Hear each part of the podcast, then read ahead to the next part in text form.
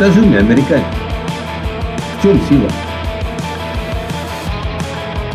А вы что, собираетесь на ней жениться? Да. Ух, красота-то какая! Лепота! Таможня дает добро. И вообще не называй меня, пожалуйста, Вероникой. Кто я?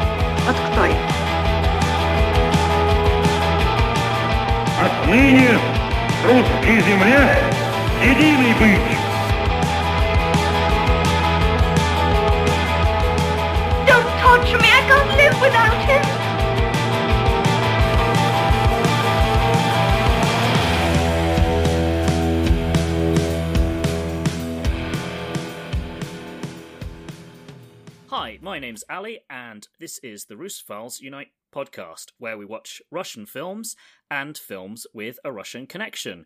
As always, I am joined by a guest, and today I am joined by a returning guest. So, hi, Martin Kessler. Nice to have you on the show again. Hello, it's great to be back. So, long-time listeners, Martin will remember you from the My Friend Ivan Lapshin episode, but for those who haven't caught up with a back catalogue, could you tell us a little bit about yourself? Uh, sure, I'm a filmmaker and sound editor, and I do lots of podcasting over on Flixbuzz.com. Uh, if folks want to check out that site, uh, they might want to listen to the Withnail and I episode, which you're a guest on, so that might be a good entry point for listeners. Yeah, I will. Uh, I will talk about Withnail and I to anyone who will give me the opportunity. So yeah, uh, thank you very much for plugging that particular episode. Yeah, it's been a little while since we since we last talked. What have you been up to since then, both in terms of the filmmaking and and the the podcasting? Because obviously there is Flix Flixwise Canada, but you're you're a guest on quite a few other things as well. Oh, sure. It's a it's a big long list of things. I, I think probably people's best bet is just to follow me on Twitter at Movie Kessler, where I update pretty regularly whatever my projects are or latest podcasts are, and you can see I've got lots and lots of things on the go.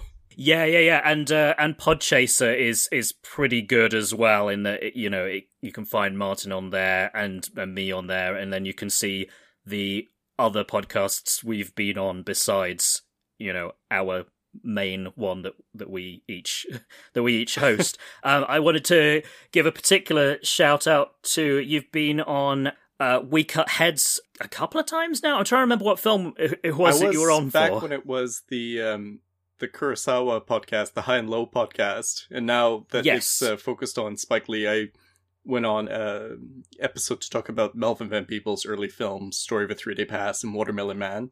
So people might like oh, that. that's Yeah. right. Yes. And uh, recently, I was on Wrong Reel. I, I talked about a film with a Russian connection, uh, Soviet era film Viy, which is based on the Gogol story, which draws on Ukrainian folklore, and it's uh, it's a lot of fun. So if people want to hear me talk about something else that might be kind of connected to the podcast, uh, that that might be a good one too. Yeah, that's that's well worth uh, worth checking out. Yeah, I mean, Gogol sits in a kind of funny position in regard to Russian literature, as you mentioned on the on the episode. He was actually from Ukraine, which was a part of the Russian Empire at that point, but he wrote in in Russian. But my understanding from talking to my Russian lit grad uh, wife, Carrie, who's been on the show quite a few times, is that although he wrote in Russian, he dropped a lot of Ukrainian words in there, so he kind of like enriched the the Russian language and and Russian and Ukrainian are there's quite a bit of overlap. Mhm. I mean, I only am semi competent in Russian and I've done like Duolingo Ukrainian, so so uh but just doing that you kind of go, okay, I can kind of I can kind of see how these are branches of this of the same uh, the same Sure. tree as it were.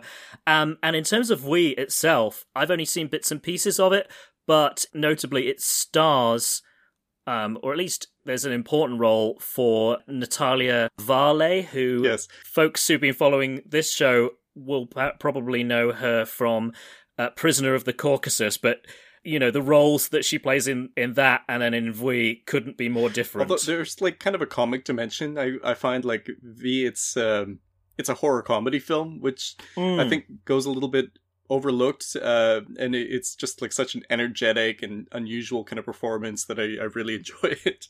Yeah, it it's I don't know whether campy is the is the right word, but from the bits that I've seen, it, it's it's quite kind of um I mean maybe overblown is the wrong word, but um uh, also but it, it yeah, like you say, it is very energetic and kind of kind of full on in a Right. maybe sort of slightly Francis Ford Coppola Dracula kind of way, although clearly I- with I not see that. nearly the budget that he What, what really he got to play with on that. that people might know is the Evil Dead films, maybe especially Evil Dead Two. That kind of mixing of the horror and comedy and the kind of outrageousness that goes along with that. Mm, mm. Yeah, horror comedy is quite a hard one to do. I mean, I haven't. Horror is not a genre I've seen a, a ton of, but actually making it funny and kind of scary at the same time is a, is a tricky one. I literally a few days ago finally got around to watching What We Do in the Shadows, which oh, uh, that's a lot of fun. yeah, yeah. Um, anyway, I feel like we've probably drifted uh, severely off off off topic, but you know that's kind of uh, uh, our mo uh, over here. So yes, do apologise, listeners, if this is uh, your first time on the show, but this is pretty much par for the course. Um, but anyway, yeah, the film we're watching today was was actually one that you suggested that we do a little while back back and just you know my organizational skills were only just getting around to it but um but yeah so uh, what was it that you thought we should watch today Uh, Chapayev. hurrah it should always come with a hurrah. i feel like that's obligatory I think so. It's a 1934 film, and like for me, growing up, this was always kind of the Russian film, or what I thought of as the Hmm. Russian film, and I don't know if it really has that reputation outside of. Uh, Eastern Europe, I guess, but even before I'd ever seen the film, I sort of recognized the the image that you see on the posters of the character, the figure Chapayev pointing, and his uh, machine gunner Petka, like that. That was so recognizable to me. Um, I, I guess it's iconic, but know last time we talked on the show, it was about uh, my friend Ivan Lapshin, which is set in the 1930s, and I sort of picture Mm, that of as course, being yeah. like, you know, the characters in that film could have gone and seen Chapayev in the movie theater, uh, and I think do you know what they almost certainly would have done Yes. because from what i read i did i did actually a, a bit more preparation than usual i managed to pick up julian graffy's book literally just called chapayev and he quotes i think like 30 million people had seen Chapayev within a year of the release of the film, which was late 1934. I think it was November, so Yeah. so its uh, 85th anniversary is it was within a couple of days of uh, of this recording. Although this will probably come out a bit later, Mhm. but uh, anyway, yeah, yes. Um, it's interesting what you say about um it being iconic. This was one that I'd somehow managed to completely miss hearing anything about in my you know five years living in Russia. It's it's it's funny. I think I wasn't watching as many films Mhm. back then. Like prior to going out there, I had a kind of big few years for watching a lot of films, going to the cinema a lot, and subsequently since I came back, I've kind of got back into that again. But I just didn't see that that much, and it somehow didn't come up in conversation. On the other hand, the the photo and the image of Chapayev looked kind of vaguely familiar when I got the book, so I'm kind of like I'm sure I've seen this on on posters and you know merchandise and it's been referenced and parodied, and I like. I think in that uh, Julian Graffy book, there's like a photo of. Uh, I think maybe graffiti that's kind of stylized to copy that, or uh, maybe it was on the Wikipedia site, like this Ukrainian uh, graffiti that's sort of an updated version of that image, and you know, it, it it's all over. It's just uh, I, maybe it's the sort of thing that like you have to sort of know to look for it, but Yes, once once, once you you know, know what it- it is, you see it everywhere. Yeah, yeah, and just yeah, from reading the book, it sounds like it is a film that maybe not necessarily at this point all Russians have have seen, but it's it's certainly very much one that's kind of in the in the popular consciousness. it's it's seminal. It's like I, I think sort of the equivalent for um, maybe uh, American audiences or Western audience would be like some of these big John Wayne westerns. Like, you know, probably the actual number of people who have seen uh, Stagecoach isn't as great today as the number of people who just recognize the images from it, or you know, it's it's that Mm. thing that kind of looms, you know, even today in the popular culture, even though it's uh, quite old. So I, I think like it's kind of the equivalent to, you know, maybe some of those big westerns or that kind of thing. or, or even going back to the horror connection, something like the original Frankenstein with Boris Karloff or Sure. the Bela Lugosi Dracula. I haven't seen either of those, Mhm. um, but you know, everyone when they think of those two characters, probably the mental image they're they're getting is uh, is is from those. Right, You know, right. even though there have been you know a ton of subsequent adaptations there's there's something about doing the first big version of of things Mm-hmm. you know That's a good point. Yeah, yeah obviously with dracula there was there was like a pseudo There was the Nosferatu, which is the unlicensed. Yeah, yeah yeah and and i mean some people may not may not know that there was basically a court order to destroy all the negatives Mm-hmm. of of that because it was a breach of copyright which like thank goodness they didn't get all of them Right. Yeah, I actually watched that and also the uh, Werner Herzog uh, remake Oh, yeah, that's a really this year for the remake, first time. Yeah, yeah, it's it's it, that's that's one of those things. I kind of think remakes, if it's you know fifty plus years, or well, probably about fifty years at the time, that's kind of like okay, fair fair enough. Um, I mean, I'm not saying that you know in a couple of years The Godfather is you know open season for that, but I, I think it depends, like if you have something new to offer, or I, you know, Mm, and sometimes yeah. it might be just because the technology's changed so much over time, or you have different actors to work with, you might bring something different, or an auteur who has just a different vision. But um, the original Nosferatu still scares me. Actually, like uh, I think because it's so old, something about the you know the scratched up old images has this kind of creepiness to it. Like there's one shot of him just looking through the window across the street and it, it still like gives me goosebumps and kind of freaks me out even today. Yeah, yeah, it's it's a it's a kind of a different kind of scariness Mm-hmm. to kind of like you know, oh, suddenly someone's appearing with a knife. Sure. you know, the jump scare model. It's much more of an insidious kind of like, ugh, you know, the, like the Nosferatu creature just looks wrong. Like I always think, um, especially that version compared to some of the other interpretations of the Dracula character, like Nosferatu's this thing that's not a human being that's just impersonating a human being so it can eat us and it just gets into that uncanny valley territory and it's such a good kind of physical performance how awkward he is and how like wrong Mm. he looks i really like it Yeah, yeah. Uh, well, and and going back to uh, what we do in the shadows, I love that they essentially went, yeah, we're just doing the Nosferatu vampire. Yeah, except he's called except he's called Peter. and the way they talk about him like he's just one of the guys, but it's this like terrifying thing in a coffin in the basement. Yeah, whereas the rest of them are semi normal ish dudes who happen to be vampires. There's actually a slightly.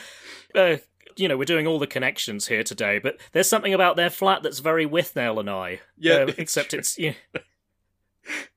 I should do it. Just should I should do a side by side of that actually of the that would be of the sink. right. That's probably the main thing, to be honest. But yeah, um, yeah. I actually, before we we crack on with with the film, I wanted to talk a little bit about 1930s movies in general. I mean, we kind of name dropped the original Frankenstein and and Dracula just kind of in in passing, but it's it's a decade where I've not actually seen that much from there, and and actually knowing that I was going to be doing this at some point made me think, "Do you know what? I should actually see see a few more. But I, yeah, I'd be really interested in hearing your like 1930s highlights. Oh sure. Uh, Sorry, putting you on the spot. Yeah, I mean, some of the classic Hollywood stuff that was being made at that time was. I love uh, the Thin Man's, uh, you know, 1930s film from classic Hollywood. I really love, or you know, you think about stuff like King Kong, the grand spectacle of it, and just how fast paced that was. Like, really, the Hollywood films I I think from that period were some of the best actually, and it especially early 1930s films. It's kind of interesting to see that transition from silent to the sound era. how like it could be a little bit awkward at times. Uh, and you know, because Soviet Union was a little bit behind Mm. technically, uh, it lagged a little bit in that transition. So I know uh, Chapayev was almost a silent film. Yeah, I was going to mention that actually. That apparently the the directors, uh, Georgy and Sergei Vasilyev, supposedly the Vasilyev brothers. That's how they were captioned.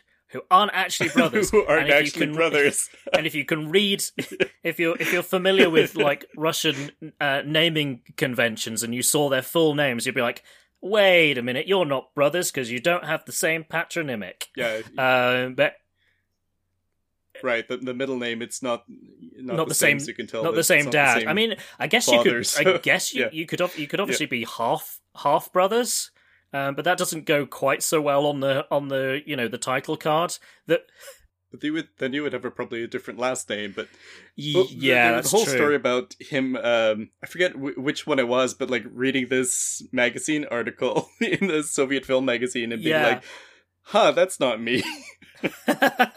yeah, yeah, but uh, I, I suppose it goes to show that you know, uh, even in the Soviet Union, they had like instincts for marketing things, and they just went, Yes. "Do you know what? They're both called Vasilyev, so let's make them the Vasilyev brothers." There's something very like vaudeville about that. Like I always have to Mm. check when I hear these like famous acts. Like, were the Marx Brothers really brothers? Okay, they were. Really? Okay, just just checking. Like, I always yeah well they don't I hear- even they don't even particularly look all that similar i mean not that siblings always have to look super similar um but uh yeah But I, I feel like, especially like back then, that it was like almost like a marketing thing or branding thing. If you were doing like a you know two or more person act, you would be like, oh, the whatever brothers or the whatever sisters.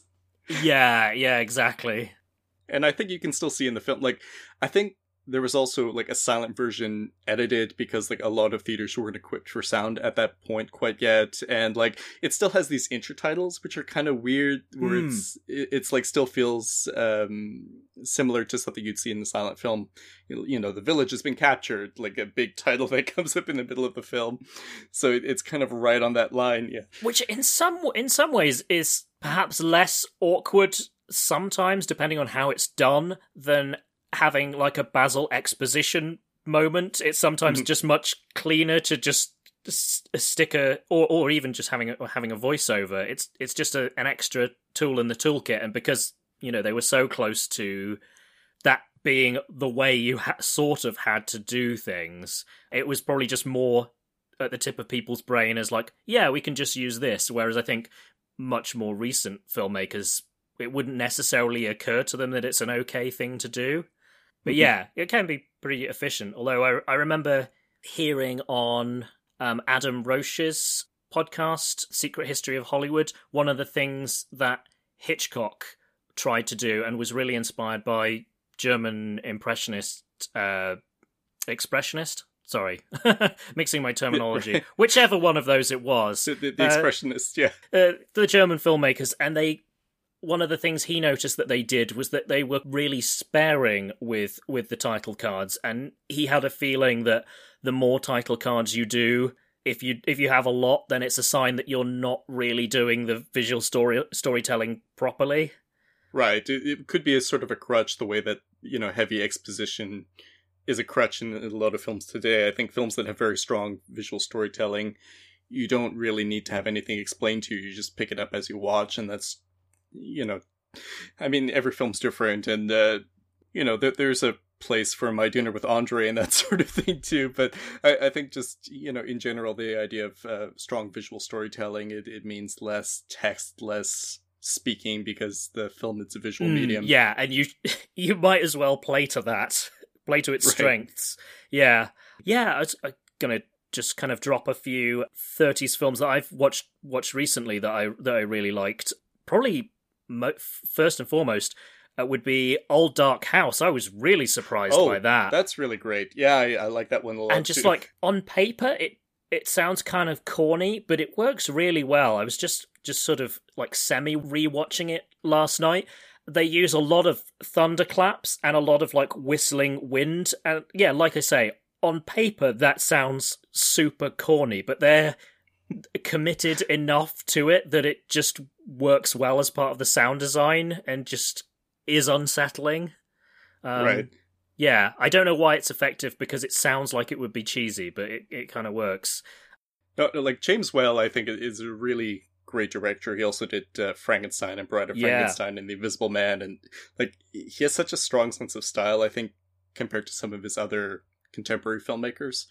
Uh, have you seen the film uh, Gods and Monsters with Ian McKellen? As no, James I haven't, but I've heard I've heard that it's good, and It's good, yeah. yeah, I definitely want to check out those two Frankenstein films and other things that he's that he's done because I was I was just really really impressed. I'd I'd heard about it for a while, but I'd only just got round to watching it, and Mhm. yeah, I mean, there's some really very very striking visual stuff. I mean, the way that a lot of the characters look, and you know, there's again horror horror comedy. It, it is it is a funny film, but it is Right. also properly creepy.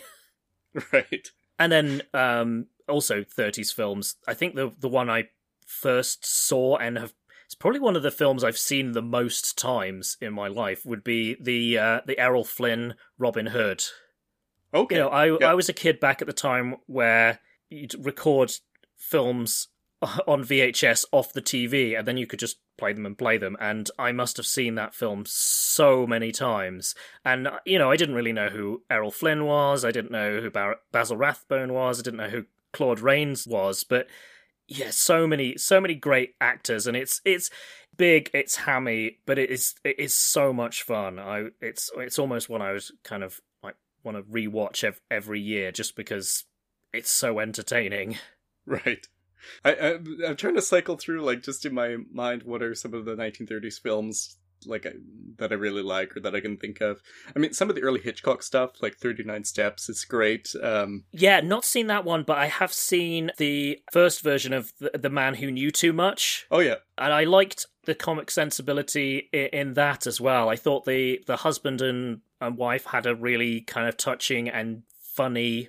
It's just a great compact little film, and then um, of course you've got like Peter Lorre in that. So I think I'm right in saying that that was one of his first English language roles. I think that he- was his first English language role because before that, I think the only English he had done was like an English dubbed version, or not dubbed, but um, when they filmed M, they would film like different versions for different markets. So he would just redo the scene again in English, or I think maybe also in French. Uh, so there's like different versions. If you go and look at uh, maybe it's on the M DVD that there's like clips from these alternate versions.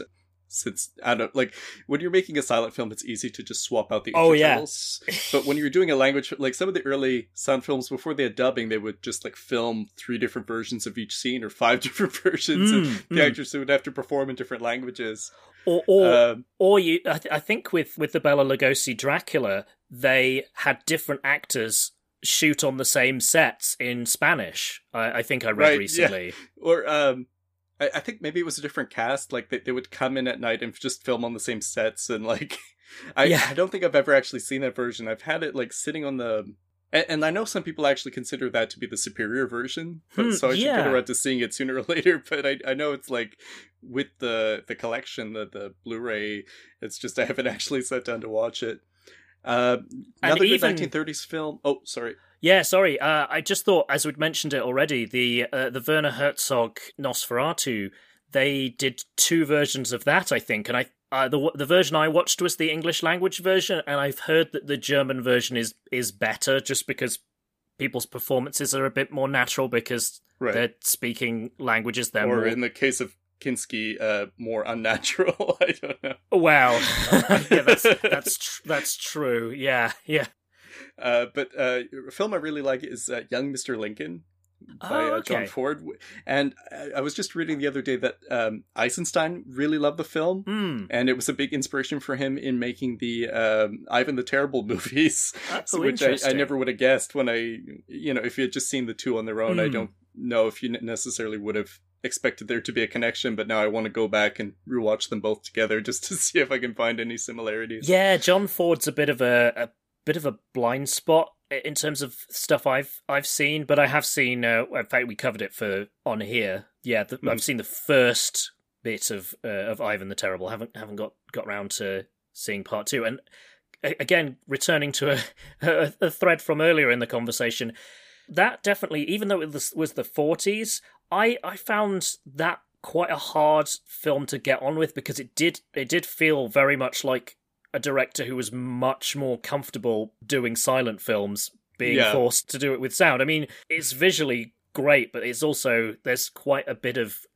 kind of clunkiness. So I, I agree. I, I think I think that's exactly right. I mean, we're gonna get into Chapayev in a minute, but I kind of prefer, you know, what they're doing as opposed to what I, Eisenstein was doing from around the same time. Like, I think that very sort of stylized, big dramatic performance kind of thing, like, you know, never really worked for me with the Ivan the Terrible films, or you know, I mean, like you said, visually very impressive, and I think like Eisenstein, his contributions maybe have more to do with his um, theorizing and stuff like that, and that's kind of why he's taught in a lot of like Western film schools. Like, I I think I was telling you before. It was like every single film class I ever had, they had to show Battleship Potemkin or at Yeah. least the, the the step sequence, uh, you know, just on its own. Like that was considered to be so important, and you get a little bit sick of it after a while. So that actually kind of like turned me off of uh, Eisenstein for a while. But I, I can still appreciate like you know his ideas and his uh, career. It's just not really for me. I found.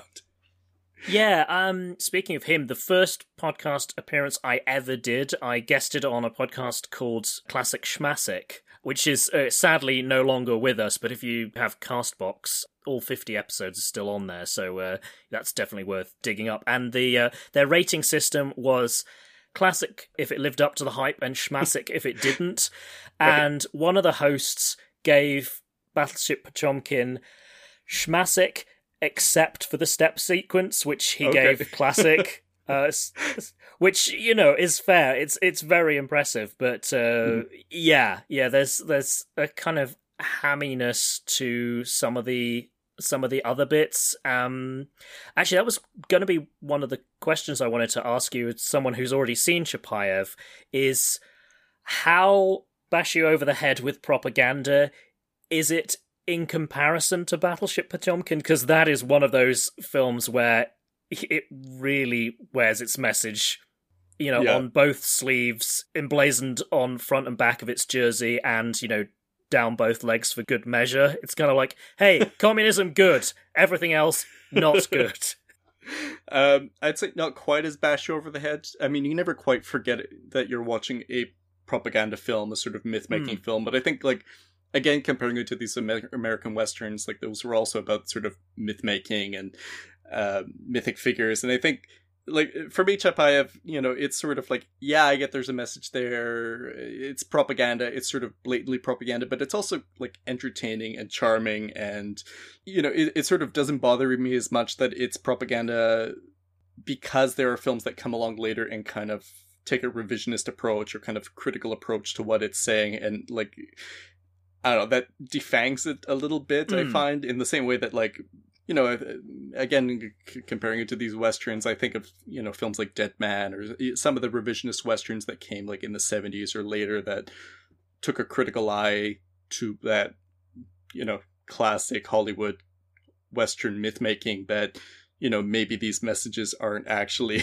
good what, what's being promoted or you know even like uh, john ford himself I, I think with the searchers he kind of started deconstructing the, the kind of inherent racism that's in a Mm. lot of the earlier westerns and uh you know that you can kind of tie directly to john wayne as an icon especially these days but um, yeah, and, and the thing is, I mean, you should be watching films with a critical eye anyway. Mm-hmm. You know, you shouldn't just go, whatever's in this is absolutely 100% historically accurate. You know, right even i mean even if yeah directors aren't deliberately trying to to pull the wool over your eyes or have you know conscious sort of bad intentions but uh yeah i think just with anything you you kind of have to use your brain because that's what your brain's there for Right. I, I think that's a good attitude. And I think it's also possible to watch something that, like, yeah, I disagree with the message or I, you know, disagree with the film's ideology, but at Mm. the same time, I can appreciate how it says it and find it interesting and kind of you know take that approach instead of dismissing it outright you know or I, I think like with a film like chapayev there's obviously a lot to talk about and there's a lot to dig into um you know so like just kind of writing it off as propaganda it's a little bit like uh you know i i think like there's actually something to get out of it Yeah, and I think I think there is a conversation to be had about financially supporting films where it's clear that there's something kind of ideologically underhand or just you know it's a tr- it's a I mean, tricky it- one. It's a little bit different when you're talking about like a 1930s film. Oh, that's yeah, part of a exactly. failed Yeah. state. but um, it, you know, like it, I, sort of a more recent example I can think of that I think relates to what you're saying is the film uh, Hero, the Zhang Yimou Mm, yeah. big epic film production hero, which has like a really nationalistic kind of message going on. yeah, And, you know, it- it's sort of a authoritarian. yeah, it's good that authoritarian this and- guy crushed everyone. and you know at the same time like you know that's probably one of the best films i've ever seen in a movie theater like you know in in sort of recent years or since it was released but Mm. Oh, I would have know, loved like- to have seen that on a big screen. oh my it, it's gorgeous it's like beautifully acted beautifully performed how it says this like terrifying horrible message is really elegant and beautiful you know so Yeah. like, it, it can kind of make you feel uh, complicated and icky but Hmm. like that's sometimes i don't know like problematic films i feel like that make you wrestle with things are almost more interesting than films where it's like oh that was good and i like the message and i'm gonna move on with my life you know there's sort of a lack of closure that comes with these films where it's like ah, i don't know how to feel about this that might actually keep me coming back i don't know Mm, mm. Yeah, I think there's there's something to be said for being able to say, okay, this this is really effective storytelling. Maybe the Yes. story it's telling is, as you say, problematic, but there's still stuff you can learn from and and that me- at least it's you know it starts a conversation i guess. You can say hmm. well you know actually this isn't quite the only interpretation of say chinese history or you know sure. I, I think it just takes that critical eye and sort of like be prepared to kind of inform yourself with the you know a little bit of research a little bit of context and kind of Mm, y- you know if you're going to dig in make sure you have the the plastic medical gloves on you know it's it's a little bit like you know watching something like uh, triumph of the will or whatever it's, it's Oh my like goodness, yeah, this is important this is terrible propaganda that supported this regime but it's also like a very influential film and um you know it, it's like okay you know I, I think it's better to get something out of this but you do have to have that critical eye and be very Yeah. wary and you know I, I think like you know watch it responsibly is maybe the best way to describe it i feel like yeah but that's a, that's just generally a good way to to right live your life. I mean, I I kind of feel like we should move on to the film, but it, it just Yeah. in, in passing, as I think it's kind of uh, germane to the conversation. Um, have you seen?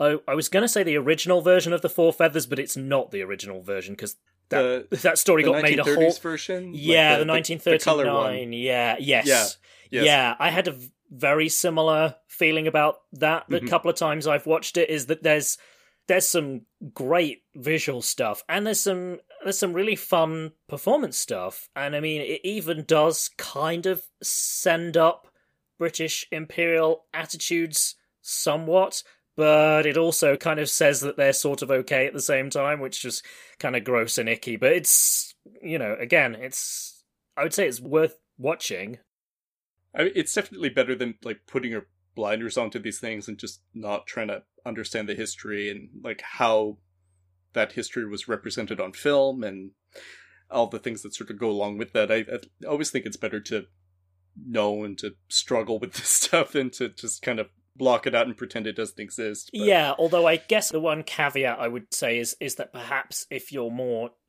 directly affected by those issues, Mhm. knowing it ahead of time, so if it's something that would potentially be be painful, you know, going going in and not being blindsided by something like that Yeah. is- I mean, it's tricky because sometimes you want to watch a film and not have it be spoilt. You just kind of want to go in with a complete sort of blank slate and maybe Mhm. you know the poster image that said probably the poster image uh, for the four feathers would give you an idea that mm, maybe this is a little bit Right. racist um but uh yeah uh, it's it's a tricky it's a tricky balance. And I feel that's a that's a cop out, but eh, yeah. No, no co- context is important, and it, it's sort of you don't want to spring stuff on people necessarily, No. but yeah. Or I, like I don't know. Again, like thinking back to like especially a lot of these 1930s Hollywood films, they could be so racist, like mind-bogglingly racist. and Yeah, it comes out and um, just like slaps you in the face with it. And you're like, oh god. um, I want to say, is it um, High Sierra? The um, it's a Humphrey Bogart film. Oh, yeah. Um, Yeah. yeah. There's a black character in that, and it's just like, oh my goodness, the fact that you wrote this character in there and then you made a black actor act this part. It's it's so demeaning. I feel so Mm-hmm. sorry for that guy. I'm afraid I don't even remember what the name of the actor is, but yeah, I I just it just kind of it made me angry just watching Yes. that bit. And, And and a lot of the times it's in these a films that film. seem so harmless too at the same time it's like you're Mm. watching this film that like otherwise it's uh like a boring rom-com or something like that and then it comes out of nowhere and you're like oh right that's that was america back then Well, um, and Breakfast at Tiffany's, for example, that's like 19, Yeah, what, 1960, 1961, and there's just like the hideous Mickey Rooney, like yellow face. And it's just like, Yeah. whoa! why was Yep. this, why was this thought of as okay? Ugh.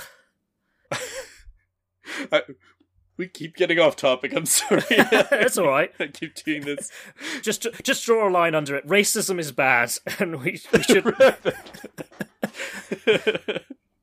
Filmmakers, stop doing racism. check All right, I'm glad we've Okay. cleared that up.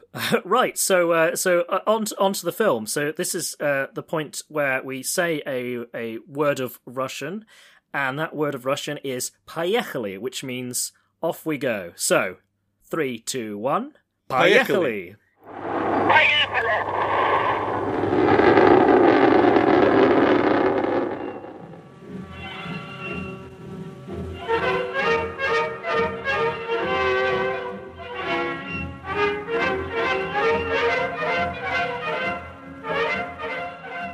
And we're back. Martin and I have just watched Chapayev by the uh, Vasiliev supposed brothers. And before we let you know what we thought of it, uh, we're just going to go over to Martin for a brief summary of the plot. As always, spoiler warnings in effect. I mean, this is about a historical figure, admittedly somewhat obscure in the West, but it's kind of like known what happens, but still, if you don't know the story and don't want to know before you watch the film, this is the time to, you know, go and watch the film. All right, with that out of the way, over to you, Martin.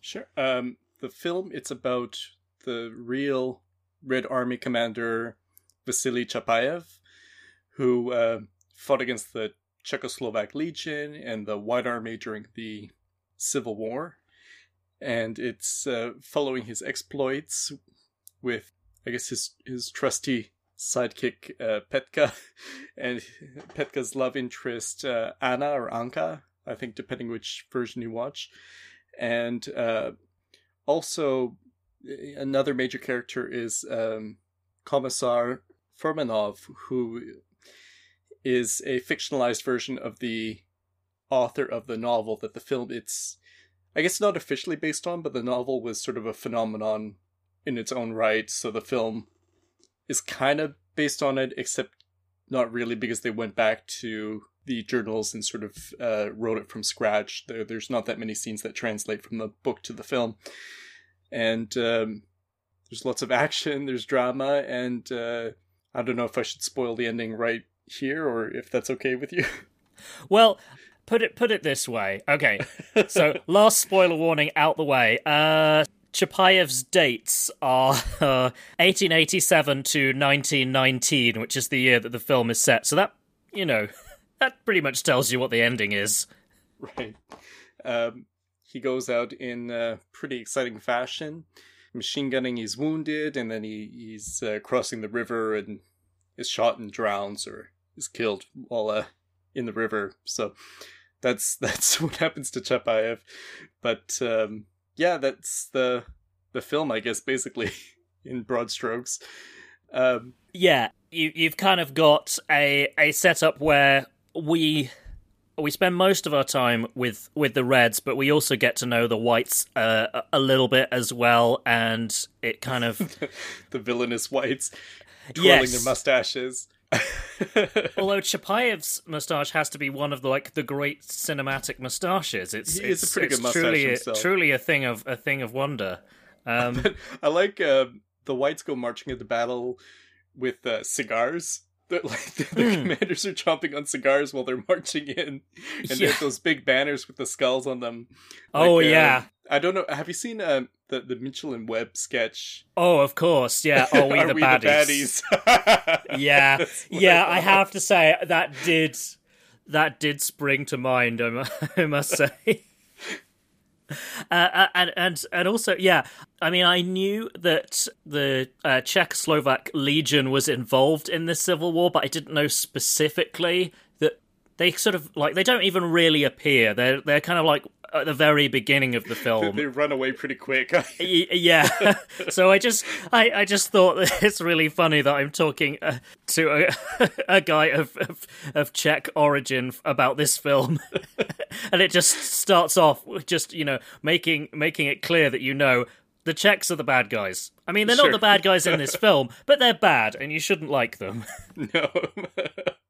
well, uh, I think the Czechoslovak Legion, it might have even had been formed before Czechoslovakia was a country. Like it Mm. was, I think, formed early on, and basically they were sent in to try to, you know, support the Tsarists. And for a while they did okay, and I think they sort of dissipated to, towards the end of the war when uh, things became clear. But I, I think at one point they were only like two days away from actually rescuing the Tsar and their family, so they they didn't make it on time for that, but you know they were there and they were doing things, so it, it was just kind of neat Yeah. for me to see it in the opening scene with them kind of running for their lives.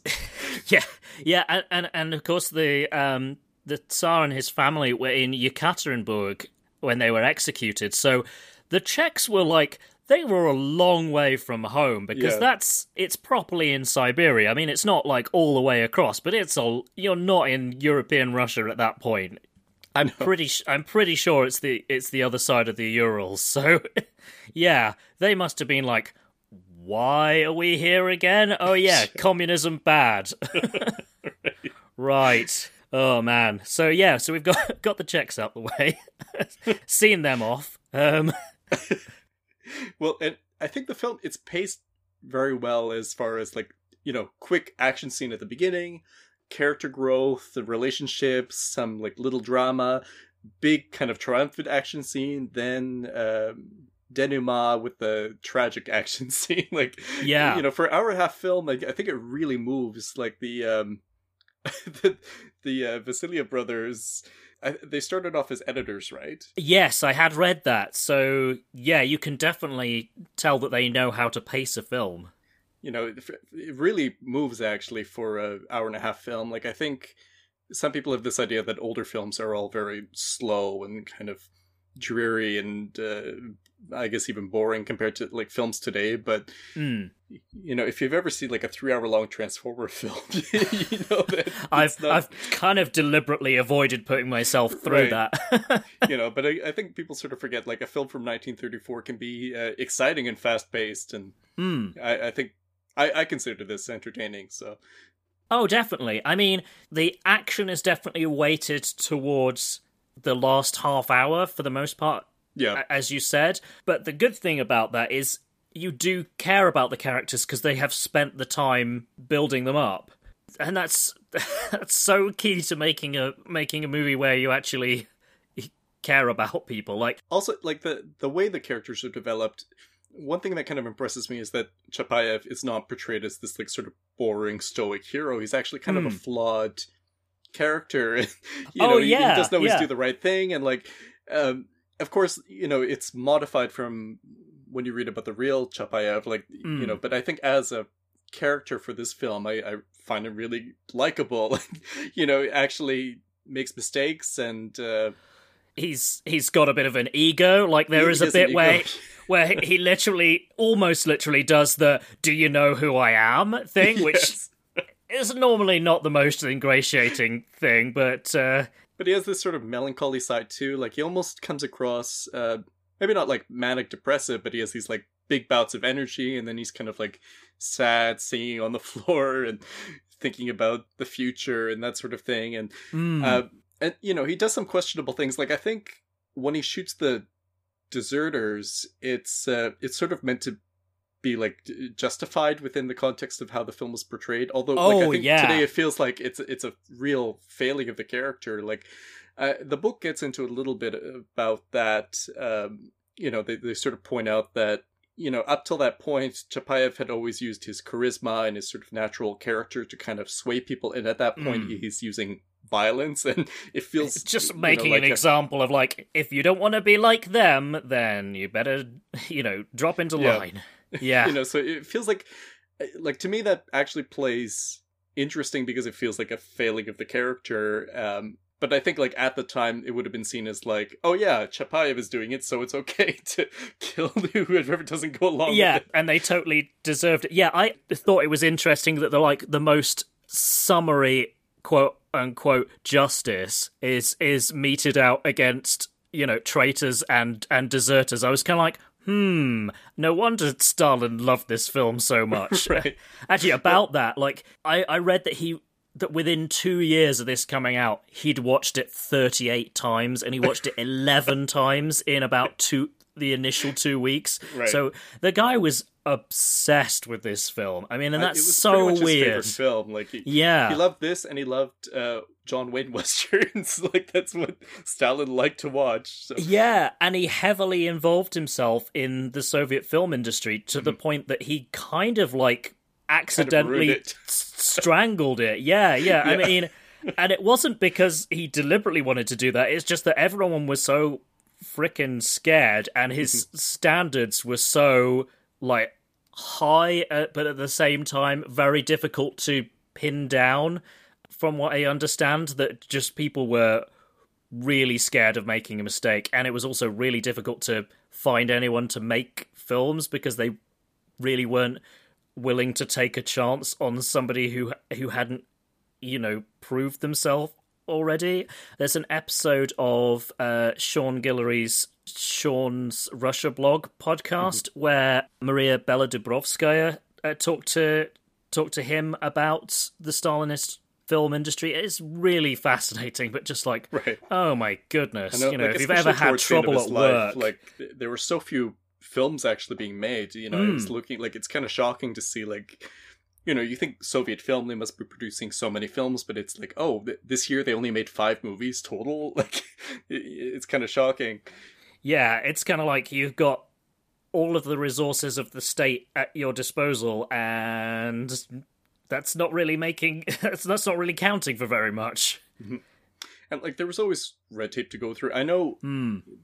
of the film, uh, it took almost a decade to get made. Like, they, they started making it, well, um, uh, Furmanov was still alive. He actually wrote the first draft. Yeah, because he died. He died quite young. Yeah. and his draft I think was rejected. Um, I, I haven't actually read the novel, but like a couple people kind of mentioned that it's sort of rough around the edges. Like Mm. maybe he wasn't the best writer, even though it was very popular. T- tell you tell you what. Um, I was hoping you might mention that just because um, the the writer Maxim Gorky gave him some feedback, and it is a. And I've got the I've got the book here, and it's a sick sick burn. So, so thank Alright. you for giving me the opportunity. So, uh, so quote. Um, I don't think I have to explain to you the enormous significance of form in art, its decisive significance. Every carpenter, when making a chair, is concerned that his chair should not turn out looking like a cupboard or a chest of drawers. Unquote. That's pretty great. Yeah, it's it's just like I mean, yeah, Gorky dropping the literary burns. Yeah. yeah. Back in your place, upstart.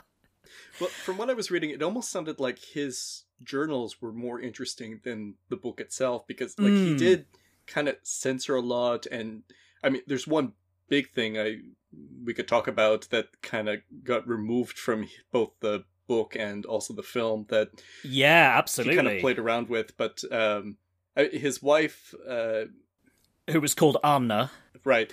Uh, she, she wrote the second draft of the screenplay, but um, um, she was there with him when he was assigned to follow uh, Chapayev as the commissar. And I guess during that time, Yeah, we should probably explain for anyone who hasn't watched the film and then and therefore hasn't picked it up from watching the film what a commissar is. it's like Um, a political officer, sort of help make sure that these maybe partisan groups are kind of, uh, Or even regular regular or even army just regular Red Army, you know, fell in with the political goals. line. yeah, to, to, you know, b- make sure they behaved. Yeah, Yeah, it seems like the worst thing that you can imagine as a as a military officer like trying to get a job done. You have someone basically like backseat driving your uh, your decisions. So I mean, the the the communists are kind of famous for this, but it, I think it dates back to the um, the French Revolution. They had like representatives on mission who were very similar, and they were always like, "Nope, you can't do that. That's well, that's the not what film we want." portrays him very positively. Like he's almost like a paternalistic figure for Chapayev. He kind of like guides him when he's, you know, maybe going off course, letting his men uh, loot the peasants and stuff like Yeah. that. Which is is uh, you know definitely cleaning up how things actually were between them. But Mm. you know, if you see a film like um, Trial on the Road by Alexei German, which is set during the Second World War, like the political officer is uh, portrayed much less favorably. He's a very human character, but at the same time, he's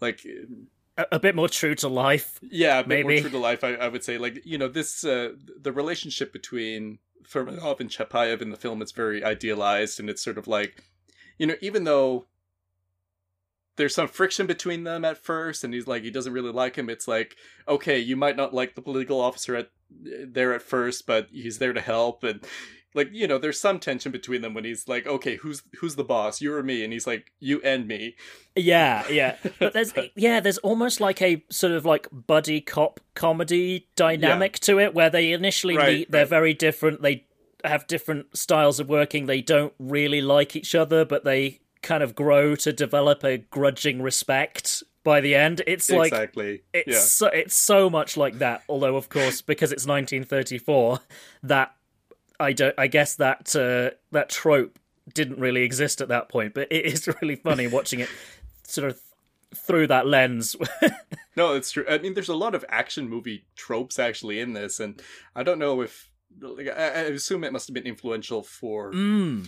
people outside of Russia as well. Like, I, you know, I sort of wonder if uh, guys like Sergio Leone making the Italian spaghetti westerns would have seen this, or if Akira Kurosawa would have seen this. I was going to say Kurosawa. Some of the ch- the cavalry charging stuff was just like this looks like it's right out of Seven Samurai. Yeah, like I have no idea if he was- would have seen it, but it seems so kind of familiar, and like it, it made me think of that, like that, especially that sort of approach to realism and how the action's shot. Like I, I would be shocked if he hadn't seen it actually. Mm. Yeah, the only thing I wondered is just like I know pre Second World War Japan was super like we really, really, really don't like the communists. We're Yeah, really yeah. right wing, so it might have been difficult to get hold of. I don't know, um, but who knows? I think like that's always true for like the general public when there's a clampdown, but like for people who are into film, like they always kind of find ways around it. Like even the Vasiliev brothers, like I was reading somewhere they had um it might have been in the book actually that Hmm. they had a job censoring films and re-editing like western films for Russian audiences, which means they were watching western films, you know. So I think that was in the book because that sounds Yeah. very familiar. Right. So, you know, like, I, I think if you're into film and you're making films, like, you do kind of find a way to see what's out there and sniff things out, even if, like, officially you're, you know, the general public doesn't really have access to it. Yeah. they're not playing on the in the uh, in the cinema on the on the on the corner. Yeah, yeah, you kind of know people and yeah, have ways of getting getting hold of stuff. Oh, yeah, that's that's interesting. Um, uh, about your your aliens comparison, I thought there was um there was some stuff which may maybe J- James Cameron had had had seen this, but there was some of the stuff with like the machine guns and the bullets and like mm, we've got a very limited supply that Right. was that did remind me me of that. I mean, I think if I It- it- hadn't, mean, it could be coincidental, but it's just, like, I, I think those kinds of action tropes, seeing them being formed for the first time and, uh, you know, yeah. it, it's sort of like compared to a lot of other kind of adventure films from around the time period. Like this feels maybe more close like it feels closer to the sensibilities of like later action films that I'm, I'm more familiar with if that makes sense yeah i mean i i was surprised by how well paced it was like like you mentioned you know one does tend to have prejudices about what a 1930s film is mm-hmm. going to is going to be like and what sort of limitations they're going to be working with. I was really impressed with this visually. I mean, yeah, there's quite a lot of scenes which are people standing around in in in rooms, but the when they do actually get outside, it's you know it's big groups of people m- moving around in formation, and just knowing that that's real people and not CGI makes it so much more impressive. And it's shot it's this great blend of like a, more realistic approach than something like Battleship Potemkin, but it's also very dynamic at the same time. And I always associate that kind of exciting, dynamic sort of uh, photography with um, Soviet cinema. You know, it, it, definitely lives up to that. The angles they choose, the close-ups on faces. There's still like a little bit of the silent movie acting that we were talking about, like towards the end when like the you know the the white Cossacks are coming in and Anka's like making these faces like oh no and then uh, yeah Chapayev comes to the rescue and it's like the hurrah phase like that feels very silent movie-ish but for the most part I, I think it feels pretty I don't know, like pr- pretty fresh for the time period. Mm. And and the montage in that in that big sequence where you do have all these like really s- smart, fearsome looking white army soldiers approaching the machine gun positions, and and just the way the sound is used, and and the and the montaging back and forth between the folks manning the well, I say manning the machine guns. You've got mm-hmm. Anka is is there on one of the machine guns as uh, as well. So yeah, and the way it's just cutting back and forth between them advancing, it's kind of like that seems you know advanced and yeah. i mean yes eisenstein was was doing that sort of thing with the step sequence so it's it's not that unprecedented but it still it looks really good and is really effective. I feel like it, you know it sort of takes what eisenstein was doing with that step sequence and it's like okay we're going to tone it back and make it a little bit more subtle and make it more accessible I, I think for a wide audience. That's sort of part of the reason why i think the film is such a huge hit. It kind of takes those techniques and it makes it you know, it, it just takes a very simple approach to it, and mm, it, it doesn't feel that experimental, really. Like you know, it, it feels uh, polished for what it is. Mm. Yeah. Um, going back to the kind of tropey stuff, I think this is the earliest film that I've seen where you have a character operating a machine gun and you're getting like the muzzle flashes like reflected on their face. I was kind of like, I was like, wow, I did not expect to see that in this. right. Oh, the, the machine gun scenes are so cool. yeah. On the one hand, it's a machine gun. It's a you know right. a nasty death dealing contraption. But yeah, years of watching action films has programmed one to be like, cool. that's that's what I feel when I watch it. I, I know it's like juvenile, but I'm like, oh wow. Yeah, yeah. There's there's there's a t- teenage boy, sort of somewhere in, still. Yeah, um, yeah. I was I was impressed, and and some of the um some of the landscape stuff was was was really atmospheric. I thought, like um, the the scene where Petka goes out on his scouting mission and he's uh, saying goodbye to to Anka, and you just see him kind of like leaving, you know, over the hill, and it, the sun setting, and you've got yeah. all these silhouettes. It's like that just that just looks good. That doesn't yeah. look good for the time. It just looks great. A lot of beautiful images in it.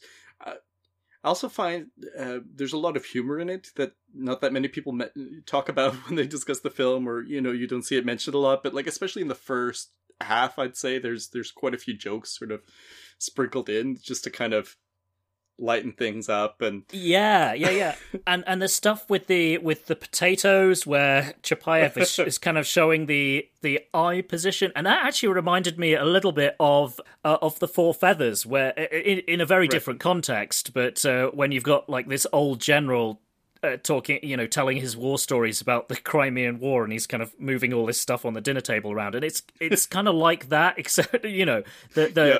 the trappings couldn't be more different. But uh, right.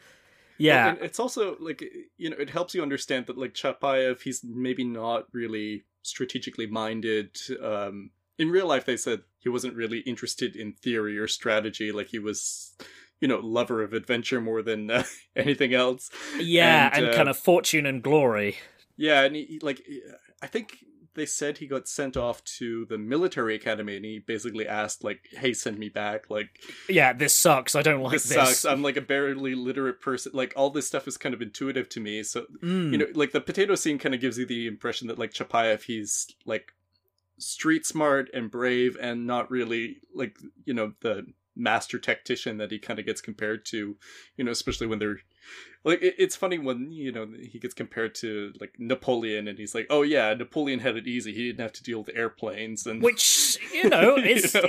is a valid is a valid point. Uh, um, and I, yeah, I like I like the way that it illustrates the kind of difference between like as you say his his kind of street smarts and like the formal education Yes. and it shows that he is he's good at thinking on his feet though because there's that there's again it's it's part of the humor and one of the guys in in this big crowd is like so uh, Chapayev are you for the communists or the bolsheviks? Right. and and you know this is a very much i'm sure it's a wink to the audience. It's like uh you know dumb rustic um peasant type type thing. And and then Chapayev says uh, i'm for i'm for the international and and then the commissar kind of puts him on the spot because he's like well which international and you know this is where uh he's kind of like well, doesn't he say like, well, which one's? He's like, I'm for the right one. Like, come on. Yeah. and, and, and yeah, and the commissar is like, "No, I'm going to push you on this." He doesn't say that, but he he's he is like, "And which one is that?" Because you got the second international and you got the third international, and Chapayev, because he's because he's smart, goes, "Well, which one was Lenin in?" And he's like, "Well, it was the third one." In that case, that one. And the commissar is kind of like, "Okay, fair enough, fair enough."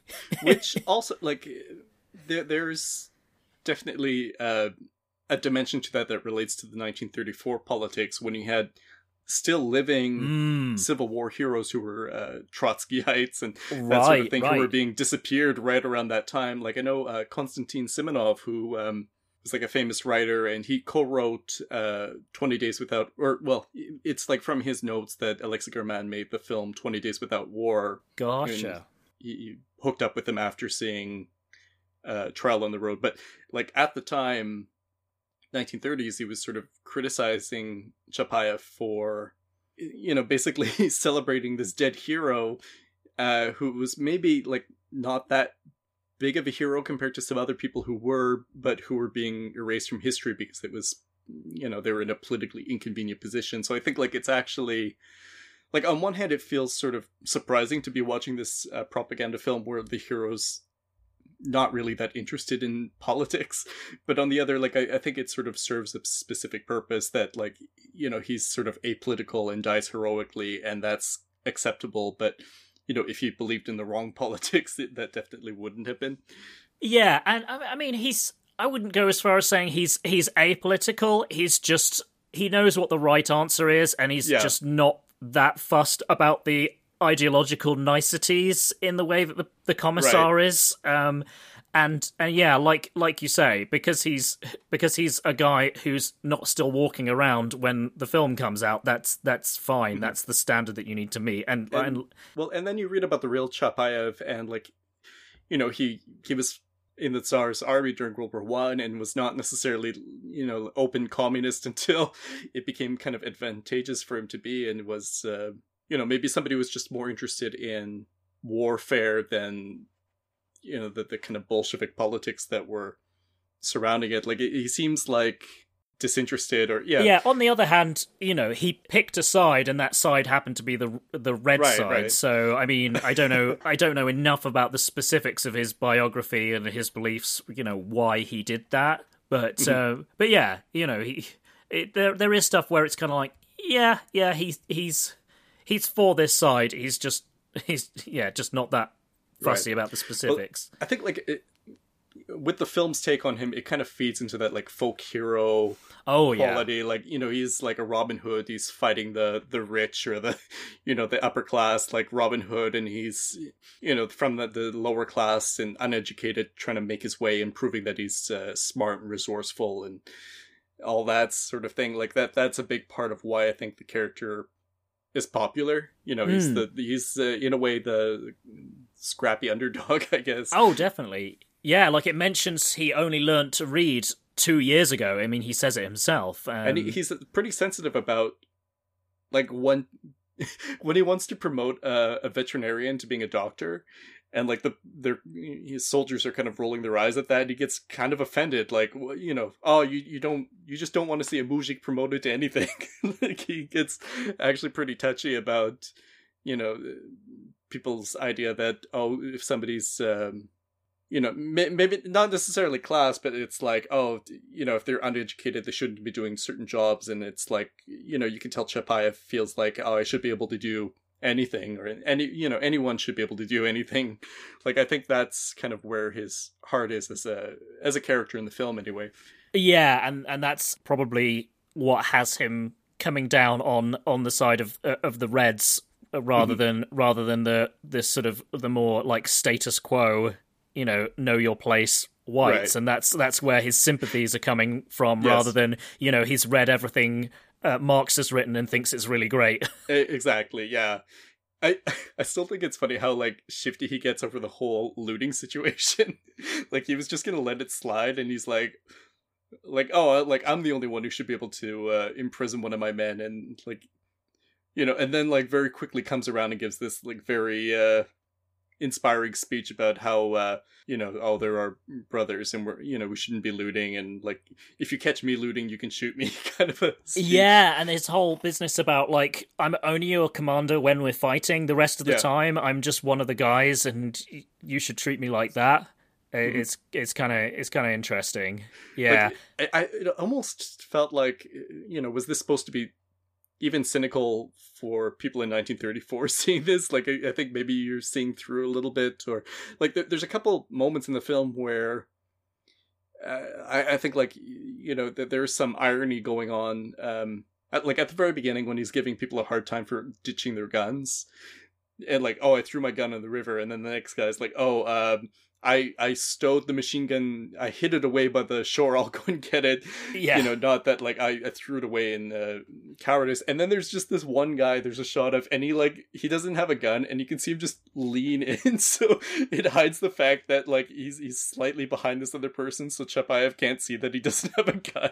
oh, I totally missed that. oh, I don't know. It, it got a laugh out of me. It, it it's um you know there, there's one or two things like that where it sort of makes me think like oh, okay like you're not always supposed to see Chapayev as like the moral voice for every situation or Mm, know, mm. not always supposed to be like on his side for everything Well, and he's not super consistent because right uh, early on in the film, uh, when the commissar has just just arrived, he gives Chapayev a bit of a telling off for the state of the of the uniform. He's kind of like, you know, we need to be disciplined. We need to and then he flips that he gives that same speech later on to, um, Exactly, and it's yeah. kinda like- it's it's yeah it's it's it's only like five minutes or- ago that you came around to the idea that you kind of have to look a certain way. um, yeah, But uh, like I think you know again it makes him feel like a real character and it sort of speaks to his adaptability and his kind of embracing of uh you know the the image that he's creating for himself actually.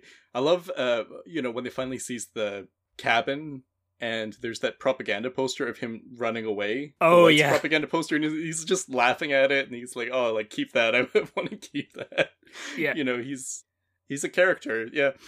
yeah on the one hand he does care about his his image and he has that whole uh, don't you know who i am business some of the time and you know sometimes speaks about himself in the third person but at the same time yeah he can laugh about himself he's not he's not like angry after the fact that the the the, the whites were you know painting him as a coward because he's he's secure enough in himself to be like yeah well i kind of showed them didn't i so so I, you know, I like it. I, I think like he feels three dimensional, and you know, it makes the film feel more alive than if it was just like ah, brave Chapayev, uh, Mm. who you know doesn't change his expression once, kind of a movie, you know, because you can find those too. Yeah, yeah, and the the actor Boris Babochkin is is super charismatic. He just Mm-hmm. He's he just great, looks yeah. great. I think he did get in trouble politically later on, but Mm.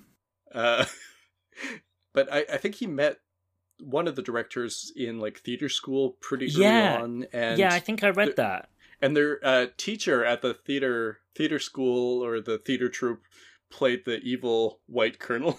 Mm. Who again is is just a fantastic looking face. He's great. It's like, uh, I mean, he's got a mustache on, but it makes me think of like von Stroheim or one of those guys, like you know, the monocle. Or I don't. he- He's just such a like caricature kind of of a colonel, evil colonel that I, I kind of like it. Yeah, although it, it, I don't know whether this whether the the scene of him playing the piano is kind of like just I don't I don't I really didn't know how to read that because on the one hand it's it, you know it's showing his sensitive side but he, he's also yeah he's just given the order for his uh his Batman's like I guess uh, brother to be to be executed and it's just like oh wow. After he finds out that he's his, he's like, "Oh, I didn't know he was your brother." Execute, execute on the yeah. Yeah. know, I, I think it was meant to be like that sort of contradiction of the, you know, high culture doesn't make you civilized. You can still, you know, listen to this Mm. beautiful music and be a barbaric cruel. person. Like I, I think that's kind of where that scene was coming from. The actor who plays the the servant or the, I guess he's a Batman. Mm. Uh, and he actually gives a really good performance too. He's sort of Oh, he's great. sad. Uh, he's uh, uh, just by coincidence, I, I saw him also in Viy, which I watched um, shortly a little while ago. He plays the Cossack, and that's a film Mm. from 1960, so that's like 30 years later. But yeah, so they must have like the makeup he he must be wearing.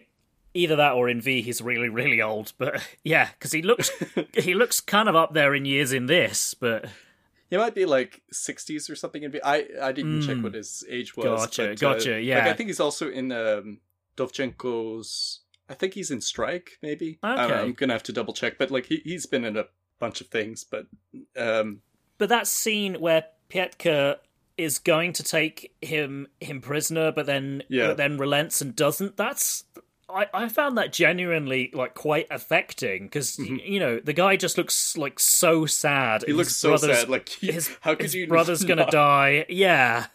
Yeah, And, and And- you know and you know like from a military point of view it's just like no you're the enemy screw you this is you're coming with us Mm-hmm.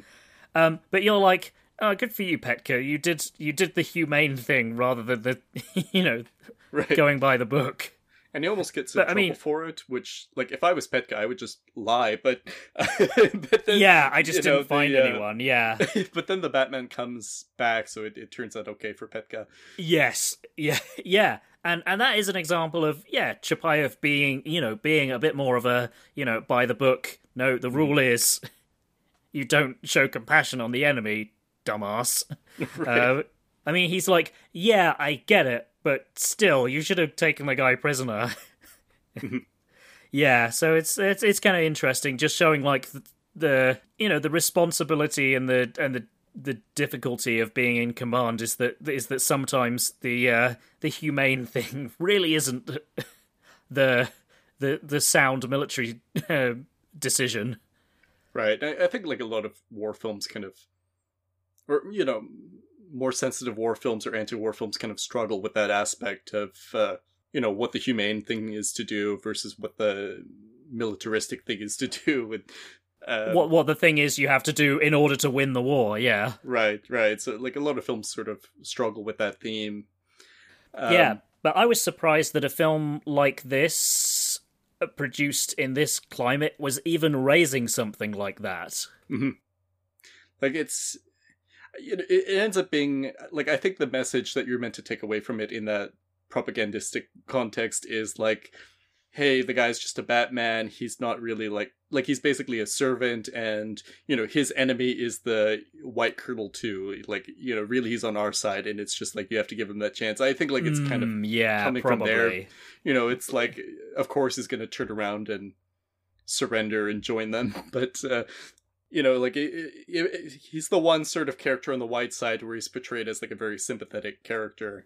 Yeah, yeah. Although the the general, yeah, he's portrayed as nasty, but he is also portrayed as competent. Which Yes. again, I, I guess that just means it's effective propaganda. You know, I, like I think it speaks to the the savviness of the propaganda side of this film. Like, you know, when we were talking earlier, like it's not beat you over the head propaganda, but it's still like consistently nothing but propaganda. like, you know, it's propaganda that's entertaining, and he's like, it's it's. um Well, that's the most insidious kind. Is Right, the, right. is the stuff where you have to actually be, you know, be paying attention rather than, yeah, Battleship Potemkin is really like biffy around the nose with it. Yeah. And like propaganda that's obvious is also very easy to dismiss, you know, and I Hmm. think uh, when you're watching something as entertainment and just kind of consuming it, it's a lot easier to just digest and internalize that propaganda and that ideology. Like I think you know, people should be uh, you know, maybe a little bit wary of some of the things they watch and what they're actually saying. And uh, I mean, you know, some people might take it too far reading you know reading like way into certain things. But uh you know just sometimes like the consumable entertainment you actually have to like stop and think like you know what's this actually saying you know? And and even and even if you come to the the final conclusion that say 300 isn't promoting fascism. Maybe it is. Who knows? Um i'm not, i'm not pinning my colors to the mast but it's worth asking the question. Right. And like like a- as you say it's it's good to be in in that habit of not just being like oh well you know i'm sure nobody has an agenda here so right. just turn your brain off and i don't i i don't know. Maybe I, I, there's no takeaway to be had from that film. I don't know but uh, no the ma- the main the main takeaway is violence is cool. Right. That's the main takeaway from 300 uh, anyway. Speaking of Uh, violence is cool uh, Chapayev um, no sorry um, I was going to make some connection to Alexander the Great, which comes up in Chai- Chapayev, and I f- totally forgot my segue. But no, no worry. But yeah, that that was an example of, of, of where you know the like formally educated, book smart commissar comes up against the the more rustic Chapayev. Yeah, right, he, he hasn't heard of Alexander the Great, and then and and he, and he's really miffed by it. He's he's like, I should know who this guy is. And he's irked. He doesn't like it. Well, and he does kind of get the last word on it because you know when the commissar is trying to correct his uh, his appearance, his decorum, Chapayev is like, "Well, how do you know how Alexander the Great He lived two hundred years ago. two thousand years ago?" yeah, Yeah, yeah, yeah. Sorry. T- yes, two thousand years. Yeah. and uh, you know, so like again, that's the kind of cleverness of Chapayev. Like he might be ignorant, but he's not stupid. You know, Yeah, and and they're not synonyms. Yeah, they're they're, Yes. they're generally yes, which is which is a distinction that is easy to easy to miss, and particularly if you are somebody who has had you know a decent formal education, is that there there is like kind of a built-in temptation with that to assume that people who don't have that, you know, Sure, don't I mean, I've met don't know educated stuff. people, so it goes both ways. Well, well, yes, yeah, yeah, i i exactly. Sorry, I was kind of getting slightly on my moral moral high horse there, but no, that that's fine. Well, uh, like I was gonna say, reading about uh, the real Furmanov and Chapayev's relationship, like it seems like it was quite a bit different. Like he was still, it was fraught, but in a different way. it, it was fraught in a different way. Right, right. Like I don't. It sounds like he had a kind of um, like maybe an inferiority complex around this guy who you know was very charismatic and very, Oh, definitely, that definitely came across. like I really like I think if you ever remade this film or you know made a new Chapayev film like I think if you went back to like the original diaries and like try to be sort of true to history it would be really interesting because like that story to me is more interesting actually than what ends up on screen Hmm. and uh you know the the whole idea of Furmanov uh his wife having an affair with Chapayev and that's why he Yeah, although the I just my reading of the book was not necessarily that an affair happened. It's just that Chapayev was kind of sniffing around. Right. I mean, it's hard to tell because, like, I think th- those diaries were kind of uh, suppressed and didn't come out till later, and it was sort of like a literary scandal a little bit, and uh, like it, it's sort of vague the way it's written, and like, oh, Mm. like Chapayev, what do you mean, like writing this letter that says like "I love you" at the end of it to my wife, and that kind of yeah, thing. So which it's you hard know, to tell. fair enough. Yeah, fair enough. You know, and uh, but that's basically the reason why Furmanov requested a transfer, and that was Hmm. yeah, which like, the film does about a- not cover. no, in, in the film, it's like my work here is done. my my planet needs me. Chapayev. you know, here's my replacement. Yeah. so like it, it's very different. It's like, well, you know, like I got to move on. Like there's other people who need me. Like here's your new commissar, and you know they have that very kind of emotional. He gives the new commissar a pretty cold shoulder too, but like, you know they have that very warm goodbye where he gives him a hug and a kiss. Yeah, it's like they go to they go to shake hands, and he's like, "No, come here, man." Yeah. gives him a big Right. hug and a kiss. You know. Yeah, and uh but like you know real life uh he left and that was only about a month before Chapayev was killed so he actually Hmm. felt like he had really complicated feelings after he, he wrote uh, something to his wife which is basically yeah, like because I think after he had been moved, I I think I remember reading that he basically regretted it and tried to ask for the the order to to go somewhere else to be rescinded, and they were like, Yeah. "No, we've we've decided, so off you go." Um, so yeah, that was that was interesting. I mean, Well, like, and then like telling his wife like and then feeling like really guilty after Chapayev gets killed and like telling his wife like also hey i love you and i forgive you for anything that happened between you and Chapayev because like if i didn't get jealous i'd be dead like Yeah. just these really complicated feelings that i found really interesting and like that's a Mm. real kind of strange human love triangle that like you know like apparently he kind of put it or played with putting it in the book and then took it out and then he Well- put it in the screenplay and took it out and he sort of never really knew what to do with these feelings i think which i don't like i yeah and the fact in in in the book, as I understand, he changed the name, so the the Yeah.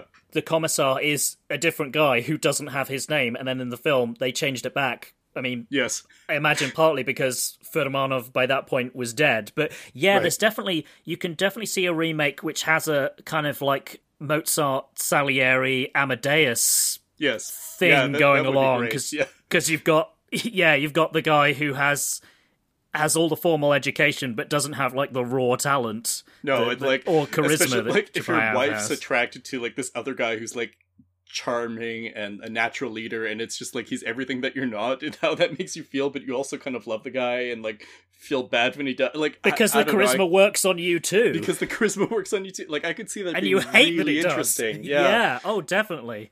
You know so uh, i think like just reading you know the periphery stuff in preparation like i found that to be the most interesting just that that side of the story which you know hasn't really been told anywhere properly Yeah, can't can't necessarily see that coming out of the the modern Russian Federation right I- now. I, I guess not yeah on on the other hand, it's it's they have such a a, a weird thing with with film in, in that you've got Zvyagintsev making films that are very scathing about modern realities. It's almost like Yeah. a things couldn't be possibly be as bad as they're depicted in this because otherwise, you know, we wouldn't allow this to be shown. There's kind of like this sort of smarter about censorship than the Soviets were because the Soviets Mm-hmm. were just like anything that's critical that's not happening unless unless you know we're genuinely not paying attention because obviously we've on this podcast we've we've covered uh, welcome or no trespassing which is just right.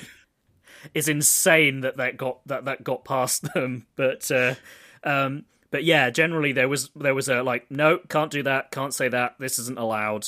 I think also like russian audiences always sort of liked things that are tinged with sadness like uh, i Mm. forget which hollywood movie it was but it's like well you know the, or uh, wh- which film it was i forget now the story but it's like um they had to shoot one version where the you know the couple meet and fall in love at the end and then that's for the american audience and then for the russian audience like oh like the guy dies you know like, it Yeah, always has well- to be a little bit like that and you know even the romance in chapayev which is still pretty it's pretty tame but like Mm. you know petka has to die at the end and that that story of that chapayev says about oh after the war you're gonna be happy and you know you're gonna wish you live forever and everything like you know that becomes again ironic and sort of tainted with melancholy because you know it's not gonna happen and um And then there's the Mm-hmm. use of the song Chorny Voron, which is like Black Crow. Um, Yes. and this was a song I was actually familiar with before the the film. It's a very famous Russian folk song that's been around for a long, long time. Um, and basically, I I don't know how well subtitled it was in the version that I saw. It was kind of intermittent, but I kind of knew it anyway. So it's basically like this this guy. You know, who's who? I think he's been wounded, and he can see these crows flying around, and he's basically like, "Go away, crows! You can't have me." And then at the end of the song, he he realizes, okay, I'm definitely dying. Crow, you get to have me after all, kind of thing. That's Yeah. sort of the gist of it. So the fact that that's in this film and Chapayev is one of the people singing it, it's very much a like wink, wink, nudge, nudge. we all know this guy dies at the end, kind of thing. If you're the Russian audience, at least. I mean, the way it's portrayed in the film, I, I get the sense that like Chapayev as a character, he's sort of he knows that he can only kind of get away by the skin of his teeth so many times. Like Mm. just playing this game, sooner or later, it's going to end bad for him. You know, yeah, the way he's talking to like Petka and uh, Anka, like you know, he, he's talking like he's not going to be around for that. You know, he's I, I think he doesn't expect to live through the war in the way he's portrayed in the film. Anyway, Mm. Well, and going back to the sort of comedy potato scene, there's there's this thing where like he's he basically says that on paper he believes that, that it's important for the commander to to live and to put himself in a position where Right. he protects himself so he doesn't get killed and so the men still have leadership and then one of his men is like yeah but you know that's that's a lie you know you're always in the thick of the action he's like Right. yeah well there are there there, when necessary so it's Yeah. kind of like just acknowledging that's that that he kind of knows that there's Th- there's uh, a fatalism to his character. It, like, you know, Yeah. that really comes through in the final action set piece. You know, when he's Mm. up in the top of the building and they they're shooting the machine gun out the window as the armored car comes up, and Oh yeah, that that that is kind of like menacing how that's used. It's just like, uh oh, right, you know, and him swimming in the river, being like, you know, you're not going to get me. You, you know, I'm, they they totally are. you know, th- it feels like. Um, Maybe not metaphorical because I think that's how he really died, but you know, Yeah. it, it just feels like you know somebody's almost in over their head and then they're in over their head. You know, it's just like you Mm. can only kind of keep it up for so long until until Yeah. they get you. It catches up with you. Yeah, yeah, yeah. Um, I remember hearing that in the uh, pre World War One era, so super super early uh, cinema, there was a thing similar to what you were saying that, but it was a regular thing. There was like a supposedly a Russian ending that you would you would often just have a different ending to films where Yes, the lead character died, and that that was just the version they showed in Russia because that was apparently what the audience was into. It's just like, right. that's so weird. And yeah, please, listener, if you know, if you can verify that this is an actual thing and not just you know a horrible stereotype coming out, then then please let us know. Um, I, I'm gonna have to think of what what it was specifically, but like just you know, speaking to your point about showing things in a kind of depressing way, I think Mm. like you know you can sort of be depressing without necessarily being critical of like the reasons why or mm. like uh, there's a film I think it's called The Fool, which came out a couple of years ago. I don't know if you've seen it about the apartment building that has the the fault in it. No, I haven't. I haven't seen it, but I I've seen the very evocative poster. I'm just kind of like, Oh. huh, maybe I should see that at some point. Okay, you, you might want to check that out at some time Mm. for the, the podcast because that's one that deals with uh, contemporary Russian issues and and it does it in a in a pretty playful way, but it, it's you know less about the depressing reality and more about bureaucracy and more about uh, corruption that sort of thing. I, I would Mm. say, and it kind of actually targets maybe some of the reasons why. But Yeah, that does sound interesting. We'll have, definitely have to check that one out. So I I feel like we're kind of reaching a kind of natural end to the podcast. I guess I just I did want to just mention that one of the other and it's a super fascinating book, Julian Graffy's Chapayev. It's it's well worth if you can get hold of it, uh, uh, picking picking up. It mentions that in the Second World War, the film was reshown for its, its propaganda potential, but it also used the fact that you know how you know what they say, always leave it open for a sequel. They did actually make a short film in which Chapayev, like, it turns out he's not dead, and uh, and basically, you know, he comes along and just like, you didn't think they got me, right? And, and it's just a very World War II propaganda, you know, go and get the enemy type thing. And I'm I'm curious to see whether I can find that because it sounds it sounds ridiculous, but also also kind of fun at the same time. Yes, I, I would be curious to see it also. Just Um, I don't remember whether the book said or not whether it was Babochkin reprising the role of Chapayev. I, I feel like it would have had to have been, and it was World War II was close enough to when this film came out. You could do that without just being insane that you're casting this guy as the same character many Right. years later or something like that. But yeah, I just thought I was an interesting little coda. yeah. I wish I wish I could have somebody fire a gun into the air to make everyone quiet when I wanted to think. oh, oh yeah, that was great. Yeah. Uh, Um, yeah, I realized I, I made a mistake. tends to get you arrested these days. Uh, it's it's fun to think about. it's just it's so ridiculous. Like oh, like Chapayev needs to think. Like everyone quiet. You all have Knock it off. yeah. Knock it off. um, and I I realized I I said uh, the actor who plays the Batman. He Oh yeah. Uh, so the, his first film was in Dovzhenko's Earth. I think I said Dovzhenko's Strike, which is double wrong because that's Eisenstein's Strike. And yeah, yeah, I, I so I screwed up there. But No, Uh, no worries. I'll, do, uh, I'll do a very yeah, a very obvious edit where I just drop you saying like saying Earth in a very different tone of voice right over the top, and no one will know. um, but I, I think that's about it. I guess. Yeah. Uh, so where can listeners find your your other other stuff um, if they're if they're curious about checking that out? Uh, best place is on Twitter at Movie Kessler. That's where I do all my updates and ridiculous things. Awesome. Um, yeah, it's well worth giving Martin a follow. It's it's so interesting. I I learned so much film stuff just you know on a regular basis. Sorry, that's, that was the most awkward no, I'll take it. Thanks. um yeah off the cuff uh, plug you'll ever receive but uh, never mind anyway so martin thank you so much for for coming on again this is um i probably wouldn't have seen this this film i wouldn't have heard of it i mean i probably would have come across it eventually but certainly the fact that you were interested in in covering it moved it right up the priority list so so thank you very much And I promise, now that you've seen it, you'll see it everywhere. It's it's like one of those things where oh, like now that you know what it is, it's it's all over the place. Yeah, yeah, definitely. All right, well, uh, take care and uh, dust for Vidania, folks. Das Vidania.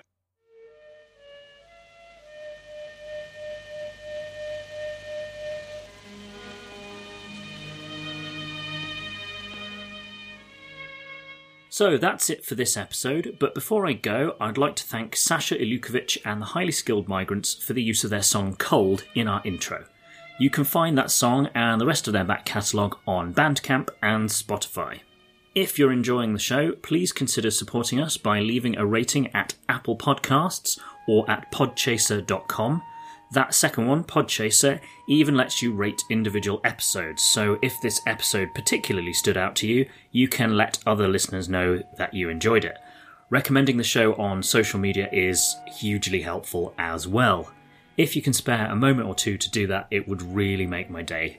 Thank you, thank you very much. Speaking of social media, please find us and say hi on Facebook, Twitter, or Instagram. You can also drop us a line at roosefilеsunite at gmail.com. Thanks again for listening, take care of yourselves, and bye for now.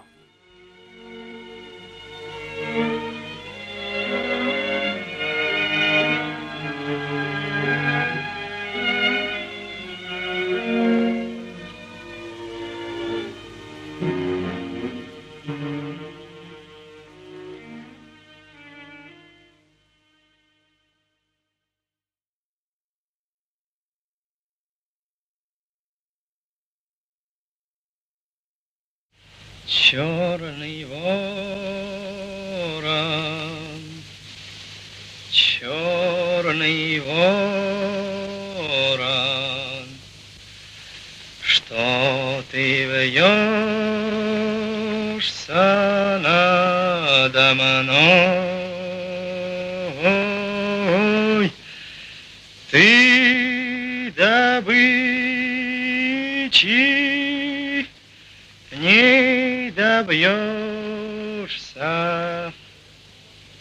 uh,